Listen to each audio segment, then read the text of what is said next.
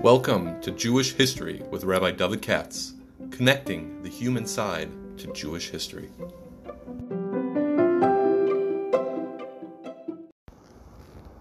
For sponsorship opportunities or to support this podcast, please visit our donate page at w w w dot support dot rabbi david katz dot com.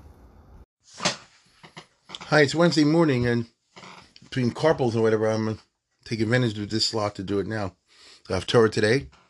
Um, today's uh, Haftarah podcast is being sponsored as a surprise by Alan Bromwitz in honor of uh, his wife, uh, Janet's birthday today.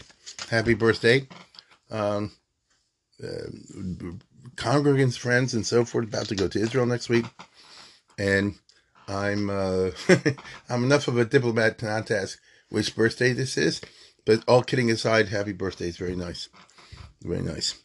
Um, this Haftarah is one of those where the truth of the matter is, as I say all the time, there's a lot of extra. All you need is the first pasuk.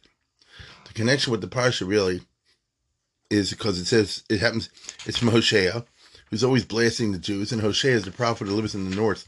This time when there were two kingdoms, the south and the north. The north was uh, dominated by the tribe of Ephraim, uh, and therefore the whole book of Hosea, he's blasting Ephraim, which is either a code word for the whole kingdom of the north, all the ten tribes, or alternatively, um, he blames Ephraim for all the bad stuff that was going there because of real moral decadence and big uh, uh, idolatry, social injustice, and in this week's Parsha, even um, human sacrifice, because this is the famous passage in Hosea where he says, Zov Chayadam Agom Yishakum, that things are so degenerated that whereas originally the golden calf, which was the original idol set up by the tribe of Ephraim, that goes back to the very beginning of the breakup between the two kingdoms, and Yeravam ben Nevat, who was the leader of Ephraim, founded the northern kingdom on the basis of idol worship, I'm sorry to say, and specifically the golden calf, which means that he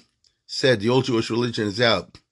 Instead, the other Jewish religion, I'm serious about this, the Jewish religion that involves the golden calves, um, which I point out many times, you know, uh, uh, you could make the argument, and he did, that the golden calf is, is an idol of Hashem. You get it? Uh, it's not so clear in the Chumash, certainly from reading the Chumash, that you're not allowed to make an idol of the Ribono Shel Olam. You can't make an idol of something else. Like an idol of the Ribono Shel Olam. Now, I realize, you know, you can and so forth, but clearly, as we know from the story of the golden calf, a lot of people didn't feel that way. And more importantly, this feeling didn't go away.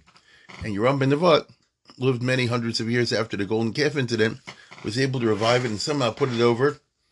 And therefore, Ephraim becomes a symbol in this Haftarah and throughout the book of Hosea of all the bad stuff connected with idolatry. Now, theoretically, you could say, what's so bad about having an idol of God? Um, if you wanted to be very cynical about it, you know, Jews look for objects, they kiss the sacred Torah, things like that. You know that's not God, but it's a symbol, so to speak, in a certain way. Well, from this week's Parsha, you see what's wrong with it. Once you set up an idol, it just stimulates something bad in the human psyche, and it degenerates, you know, and eventually it leads to mixed dancing. No, eventually it leads to um, human sacrifice. Because by the time of the prophet Hosea, who lived during the reign of King Jeroboam the Second, which was actually one of the better periods of the Kingdom of the North, without going through too much detail, uh, in the political sense, in the military sense, but in terms of the moral decadence and the religious sense and the idolatry, it was a particularly bad period. And um, you see he's already talking about human sacrifice. The priests of the golden calf would say, um, whoever shechts a person, in other words, if you shecht your kid, you get to kiss the calf. And that must have been a big deal in that culture to actually have the zechus to go and approach the idol and kiss it, and uh, people were willing to, to sacrifice their children or others. Um, you have no idea, because we've been brainwashed in a good way. They have nothing to do with idols. But people aren't like that. They come up with the craziest stuff. This we know from the study of comparative religion. And I always remember very, very funny. Uh, ten years ago or something like that, I did a trip to Spain. And one of the places our group went, of course, was Cordoba. And you could, there's nothing left of it, physically of the Jewish quarter, which once upon a time was amazing. But it's a beautiful city. But they have a statue for tourism. They have a statue um, of Maimonides. Obviously an imaginary statue. I think it's made out of bronze. You can Google it. You'll see in a second. As Maimonides sitting on a chair, and with a little sign underneath, and that's the shtick to show they're not anti-Semitic anymore. They want the Jewish tourists. And from a certain narrow anal uh, uh, Spanish pride point of view, he said, Maimonides is a Spaniard. You know, even though he's kicked out of Spain, whatever. And you know who the Rambam was. He's against all idols. And here you have a statue of Maimonides. And it's obviously imagined. And he has on the statue shoes or slippers, like Aladdin's slippers, you know, like in the movies. Those kind of pointy things. And it was very bright. And notice the rest of the statue is kind of darkish. Bronze, I think it's bronze. But the shoes are very shiny and bright. And I said, how come? He says, all the guy no is good luck.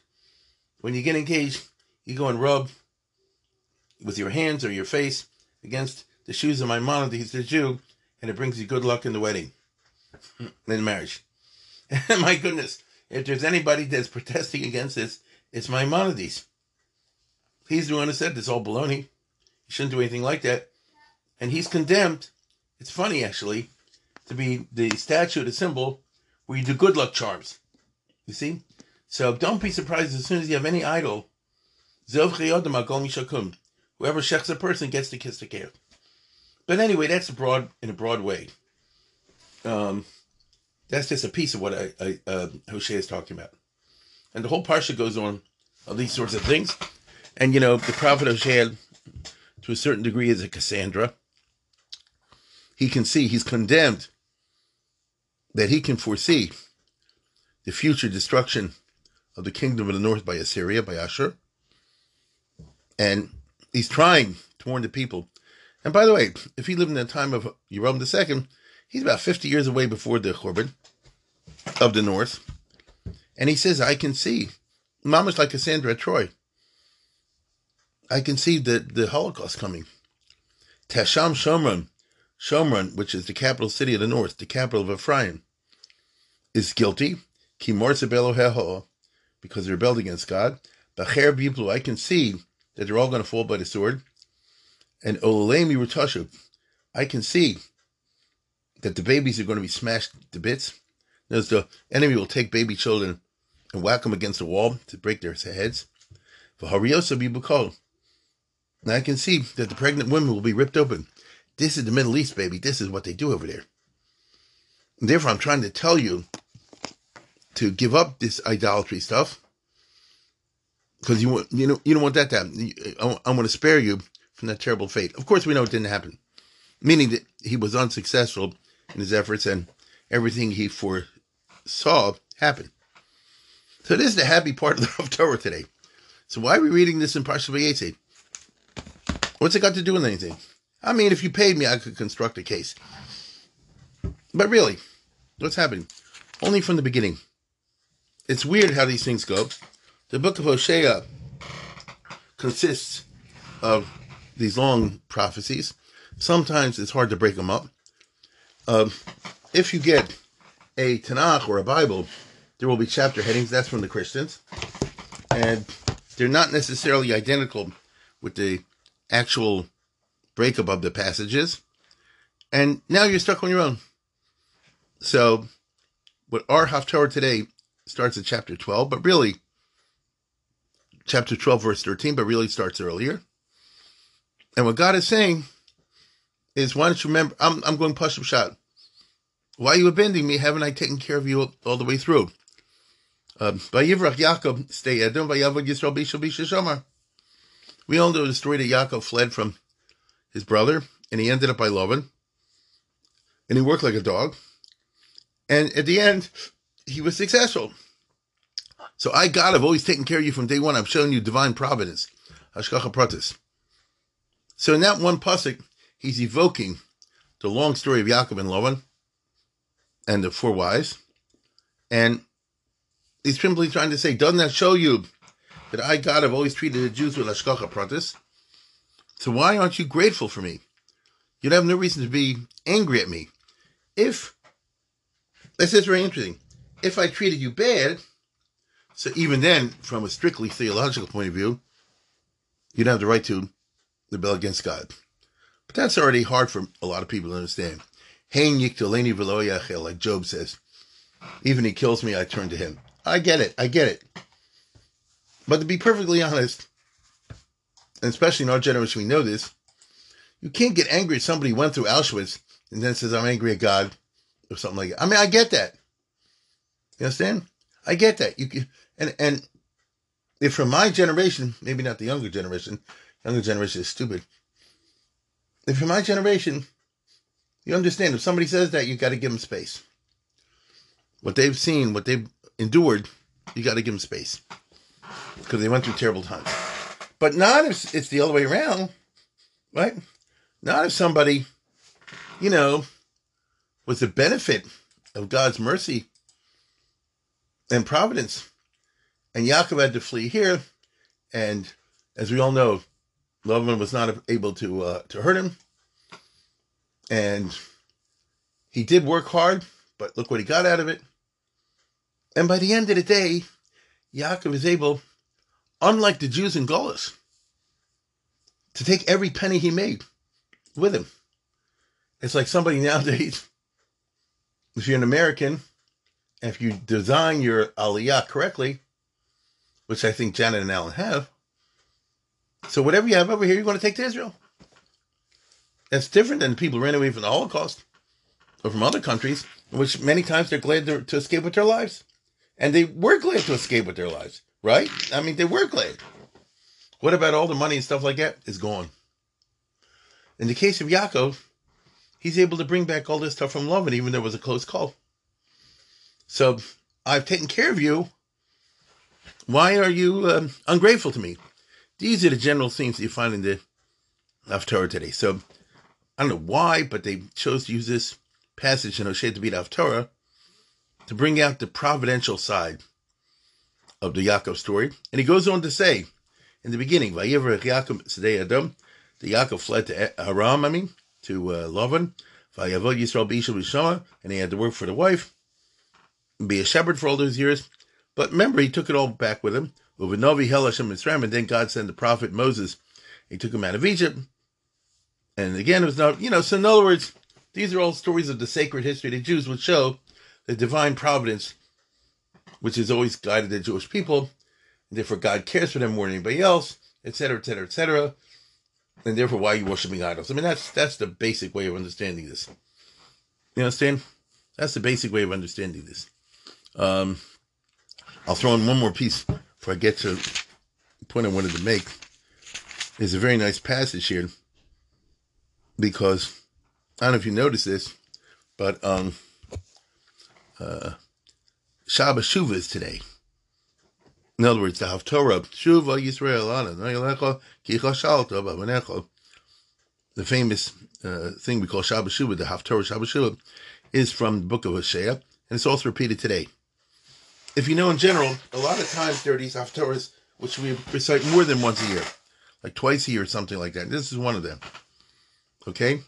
And the reason is because, I mean, I'll tell you the truth, I'm not one hundred percent sure why, but um, once we decided, whoever did, that this should be the Haftarah from Hosea, so they figured, okay, um, we'll have an extended passage, uh, even though it has nothing to do with the Haftarah itself, meaning with the Parsha itself. Uh, and therefore you have the famous thing where it says, Ephraim has been very bad, and you're ungrateful and want to remember the providential uh, guidance that I've shown you all the way through, et cetera, et cetera, et cetera. And I guess you don't want to end, whoever put the Haftarah together, that I'll see your babies being smashed and the women being torn open. And so they want to say something nicer, and therefore they add Shuvah Yisrael, Hashem Elokecha, return to Israel, because at the end, you know, you're able to end that the Jews have a glorious future. God will love them, right? Yisharim Darach Hashem Tzadikim Yalchabo Poshim Kashubo. You know, so it's a Jewish thing. You don't want to end on a bad note. But in the passage, you say for the number at all handle my Siudeno, which is so striking to me whenever I read it. It, it says like this: Shuv Yisrael Hashem Alkechem, return to Israel, ki chashaltu b'anecha, because you stumbled with your sins. Kichulim mechem dvorim, choose the right words. V'shuv Hashem, and return to the Lord. Right, and don't rely on the Goyim. Ashur lo yishinum, we will not be saved by Ashur. As we'd say today, you know, Israel has to depend on foreign alliances, which we do, but don't depend too much on them. Alsus lo nirkav, and don't rely on the horses, as we say today, on the weapons that you get, although you need them. V'lo nomer Elohim lo ma'aseh yadenu, and don't say, right, the things we created are our gods. Don't say Ma'aseh Yadenu or Eloheinu. That is modern civilization. That's technology. You know, if in the non-Jewish world, in the non-from world, what is the God today? Every society has some deity, whether they admit it or not. And it's science and technology. It's it, look what we're turning out all the time. It's amazing. And to be perfectly honest, we are in awe, whether we say it or not, and understandably so, at what we produce, at what we create, what we invent. Every time they come up with a new, you know, um, pathfinding technology, you say, wow. And and you do. I do. Suppose they found a cure for cancer tomorrow. Wow. Right? Suppose they find some new thing that makes the internet look like nothing. Wow. You can't help it. But don't turn that into a god. Don't worship it. Um... I'll tell you what I mean. Suppose I said there's a certain um, mitzvah or prohibition you have to adhere to, and, and that mitzvah uh, will impede or block the progress of science. Would you go along with that? Or would you say, no, we can't do that because we can't stop the scientists from finding a cure for cancer? Can't do that. Uh... It'd be an interesting question to put to people. Would you, uh, you know, uh, privilege the mitzvah part or the science, progress, technology part? It's a, it's an interesting question. Um, so knows which is your God, and he's already saying, "Lo nomer Elohim lo ma'aseh yadenu." The Mashiach will only come when people get to the part where they say they rather listen to the religious part. But wait a minute, religion has always been antithetical to scientific progress. That is kind of like the history of religion, or at least it was for a long time, right? Um, and I get it. And there's a lot of stupid things in religion, no question about it. So what should you pursue? That's what this um, novel is, is raising. It's very fascinating. Now, I want to tell you something. I pulled out this morning. I haven't seen it in a long time. I did. For some reason, it came to my head. Um, Eybeschutz. I've taken an Eybeschutz vacation since the beginning of Corona. I used to look at his stuff a lot of times, you know, the uh, Yaris Dvash and different things like that. Now, for ever since Corona, this is a year and a half now, maybe two years, I haven't looked at an Eybeschutz. It's funny. Don't ask me why. When I look at the Pasuk today, at the beginning of the Haftarah, which is Vayivrach Yaakov stay Aram Vayav Yisrael B'Ishon, Yisrael Shamar, I said, what the heck? I know that um. Eybeschutz had a ton of material, and after he died, different people published different parts of it. I happen to have a three-volume set called Kisrei Eybeschutz, or something like that, called Sifri Eybeschutz. And um, one of them's on the Haftarah. It's called Abbas Yonassam. So I'm telling you out there in uh, podcast land, if you ever need good stuff for Haftarah, you want to get Abbas Yonassam. if you can handle the Eybeschutz style, which I I happen to like. And um, it's like a Pilpulistic drush. I want to make a point. Uh, one of the things that people talk about is that it says in the beginning of the Parsha, Vayivrach Yaakov stay Aram. And Jacob fled to the land of Aram. Actually, it doesn't say he fled in the Chumash. It says Vayetze Yaakov me'eshava. Vayelech Harana. In the Chumash, it does not say the word he fled. And to be perfectly honest, if you go to Chazal, he didn't run away. He may have stayed fourteen years by Shem and Aver even. So if he's hiding from Esau, I mean, that's not the way to do it. You want to put a lot of ground between one and the other. From a military perspective, if you're being pursued by a superior enemy or a dangerous enemy, one thing you want to do is put a lot of space between you. That's why armies always want to cross the other side of the river when they're being pursued by a bigger army. That's what George Washington did, famously, after he was defeated in the uh, Battle of, uh, what do you call it, Washington Heights. You know, you, you went on the other side of the Delaware River. You want to get the British uh, far away. But it doesn't say, it's a Vayetze. It doesn't say Vayivrach. But in the Pasuk here, it says Vayivrach. So, you know, I'm different approach and approach it whatever way. But I like, the Eybeschutz always says a, a, a, a blitz of art. And it says that there is a medrash that says, Vayelech Harana v'gala Kafizat haderech. Maybe Rashi even quotes it. And with that, the way you understand is like this. Yaakov is departing Israel. Um, anyway, he did a weird thing, because Yaakov was supposed to live in Hebron, and then he goes to Beersheba first, and then he goes north. So he didn't do a regular flight, like we would say today. You understand? He didn't do a regular flight, which is get the heck out of there as soon as possible. But he did stops. And of course, we know he slept in Jerusalem. He had the dream with the, with the ladder. And then um, he moves north and gets there instantly. Kafizat haderech. So what's the pshat over there? Is that fleeing or not? The Kafizat haderech maybe sounds like a a, fl- a flight, like Vayivrach, a bricha, right? Um, what's going on over here? And what Eybeschutz says is very interesting. Esau hates Yaakov. Esau different plots to assassinate Yaakov. Esau, especially if you go with the Shem and Aver fourteen years, but let's put that aside. Esau, therefore, this is the Middle East. Immediately put out contracts all along the way. Anybody rubs out my brother, I'll take care of him. I'll I'll I'll, help, I'll pay you off. You know the Middle East. Yaakov is a man with a price on his head, to use modern technolo- terminology.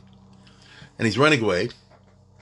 And he's got to cross all of Syria to get to his destination. I think you know enough of the uh, geography to know that Yaakov is heading north from Jerusalem. And his destiny is Kurdistan, where Lovan lives, Aram Narayim. And in between is what we call Syria, the Galilean Syria. You know what I'm talking about. And it's peopled with all kinds of types. And Yaakov has to face assassination attempts. Um, and the truth of the matter is, I'm putting a little spin on my own one based on Eybeschutz. The truth of the matter is, he probably didn't have a shot at his chance, because once these contracts were out, everybody along the way in the underworld knew, get rid of Yaakov, and you're on easy street. So how do you get to your destination? The answer is you cannot. There's no way Yaakov would have found a safe hotel or a safe place to sleep in the street, because the hit was on him. But Hashem, now God can do anything. But what Hashem did was, Vayetze Yaakov Beersheva, Vayelech Haran. When he hit the road, all of a sudden he was in Haran. By a miracle, magically, we had a Kafizat haderech, and he, like, beam me up, Scotty. He starts in Israel. Next thing you know, he's already in Aram, in Aram Narayim, which means all the people along the way, he never passed through there. Yet he never passed through there. Um, If I wanted to be Maimonidean about it, you could say that Kafizat haderech means he went in a confidential way. Nobody knew what he was. But the Parsha B'Shalom was a miracle. You know, a little bit like Abraham Lincoln. I'm from Baltimore. Abraham Lincoln had a hit squad on him on his way to the White House when he got elected. And he had to sneak through Baltimore in the middle of the night um, because he was expected to leave a train in the morning. And they had the assassination all worked out in the morning. But he came in, in, in the middle of the night. And he left immediately in the middle of the night, so therefore wasn't there by the time the assassination squad was ready. So something like that. So that's what it means by Vayivrach Yaakov. The Yaakov had a bricha, a flight. That is to say, he had a miraculous Kafizat haderech. And as a result, he um, by, uh, uh, uh, he was able to get this day Aram. Right? He's able to get this day Aram. Uh, which is God's way of saying like this. Look, hold on for a second. If this is true, this Eybeschutz way of looking at it, um, if this this is true, then you see the very fact that Vayivrach Yaakov, stay Adam, that Yaakov was able to make it to Aram. He was able to survive all the assassination attempts along the way, is a sign of Hashgacha pratis. And of course, the prophet is there for a thing like this. Why don't you remember these things? And if you want, you could say that Hosea is telling them that the history of Jewish people is replete with a lot of these things. Um, sometimes the Jews are stuck in a country and suffered persecution. Sometimes they got out of there and avoided persecution. You know what I'm thinking of in modern Israel? Think, for example, of the Jews who ran away from Iraq back in the early fifties. And they got screwed over by the Israeli establishment, Salah Shabbati and the Mabaran and all the rest of it, which is true. But what if they had stayed in Iraq and gone through Saddam Hussein and all this other junk? Oh, my goodness. It's Vayivrach Yaakov stay Aram. They were able to get out of there, Kafizat haderech, so to speak. They were flown out of Iraq to, on planes to Israel. And therefore, they beat all the assassination attempts that were waiting for them later in history.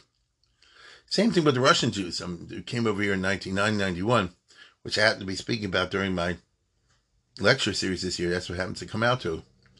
They got out real fast in nineteen ninety-one. You'll tell me, well, nothing too bad happened in Russia. If they would have stayed there, probably be pogroms by now with the bad economy. It's very, it's very, very interesting, this this pattern that you see over here.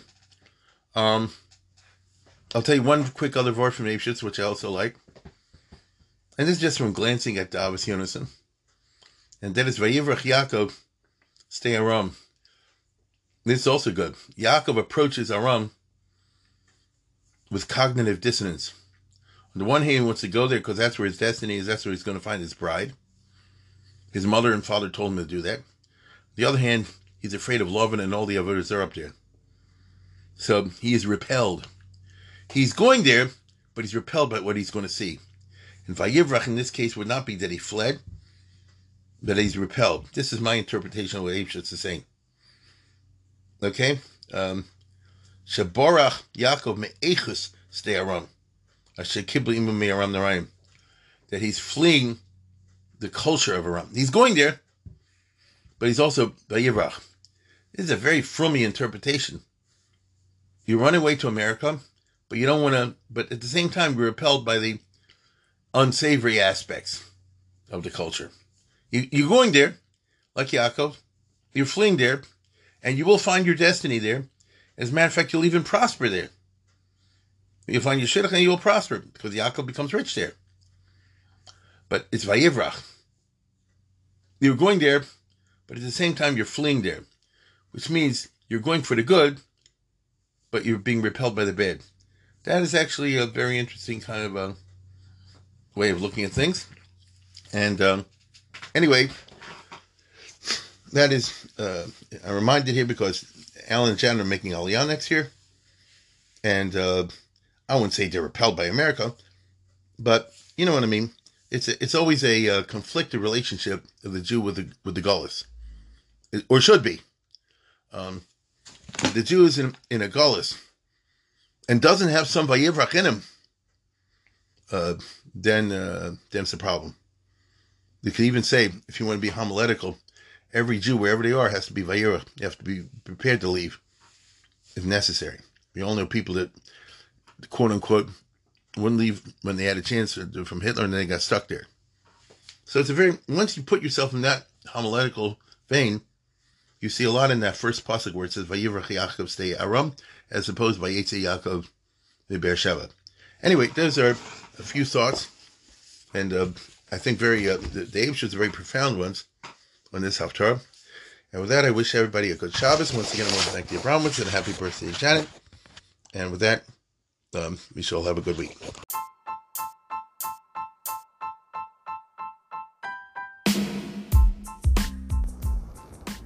For sponsorship opportunities or to support this podcast, please visit our donate page at w w w dot support dot rabbi david katz dot com.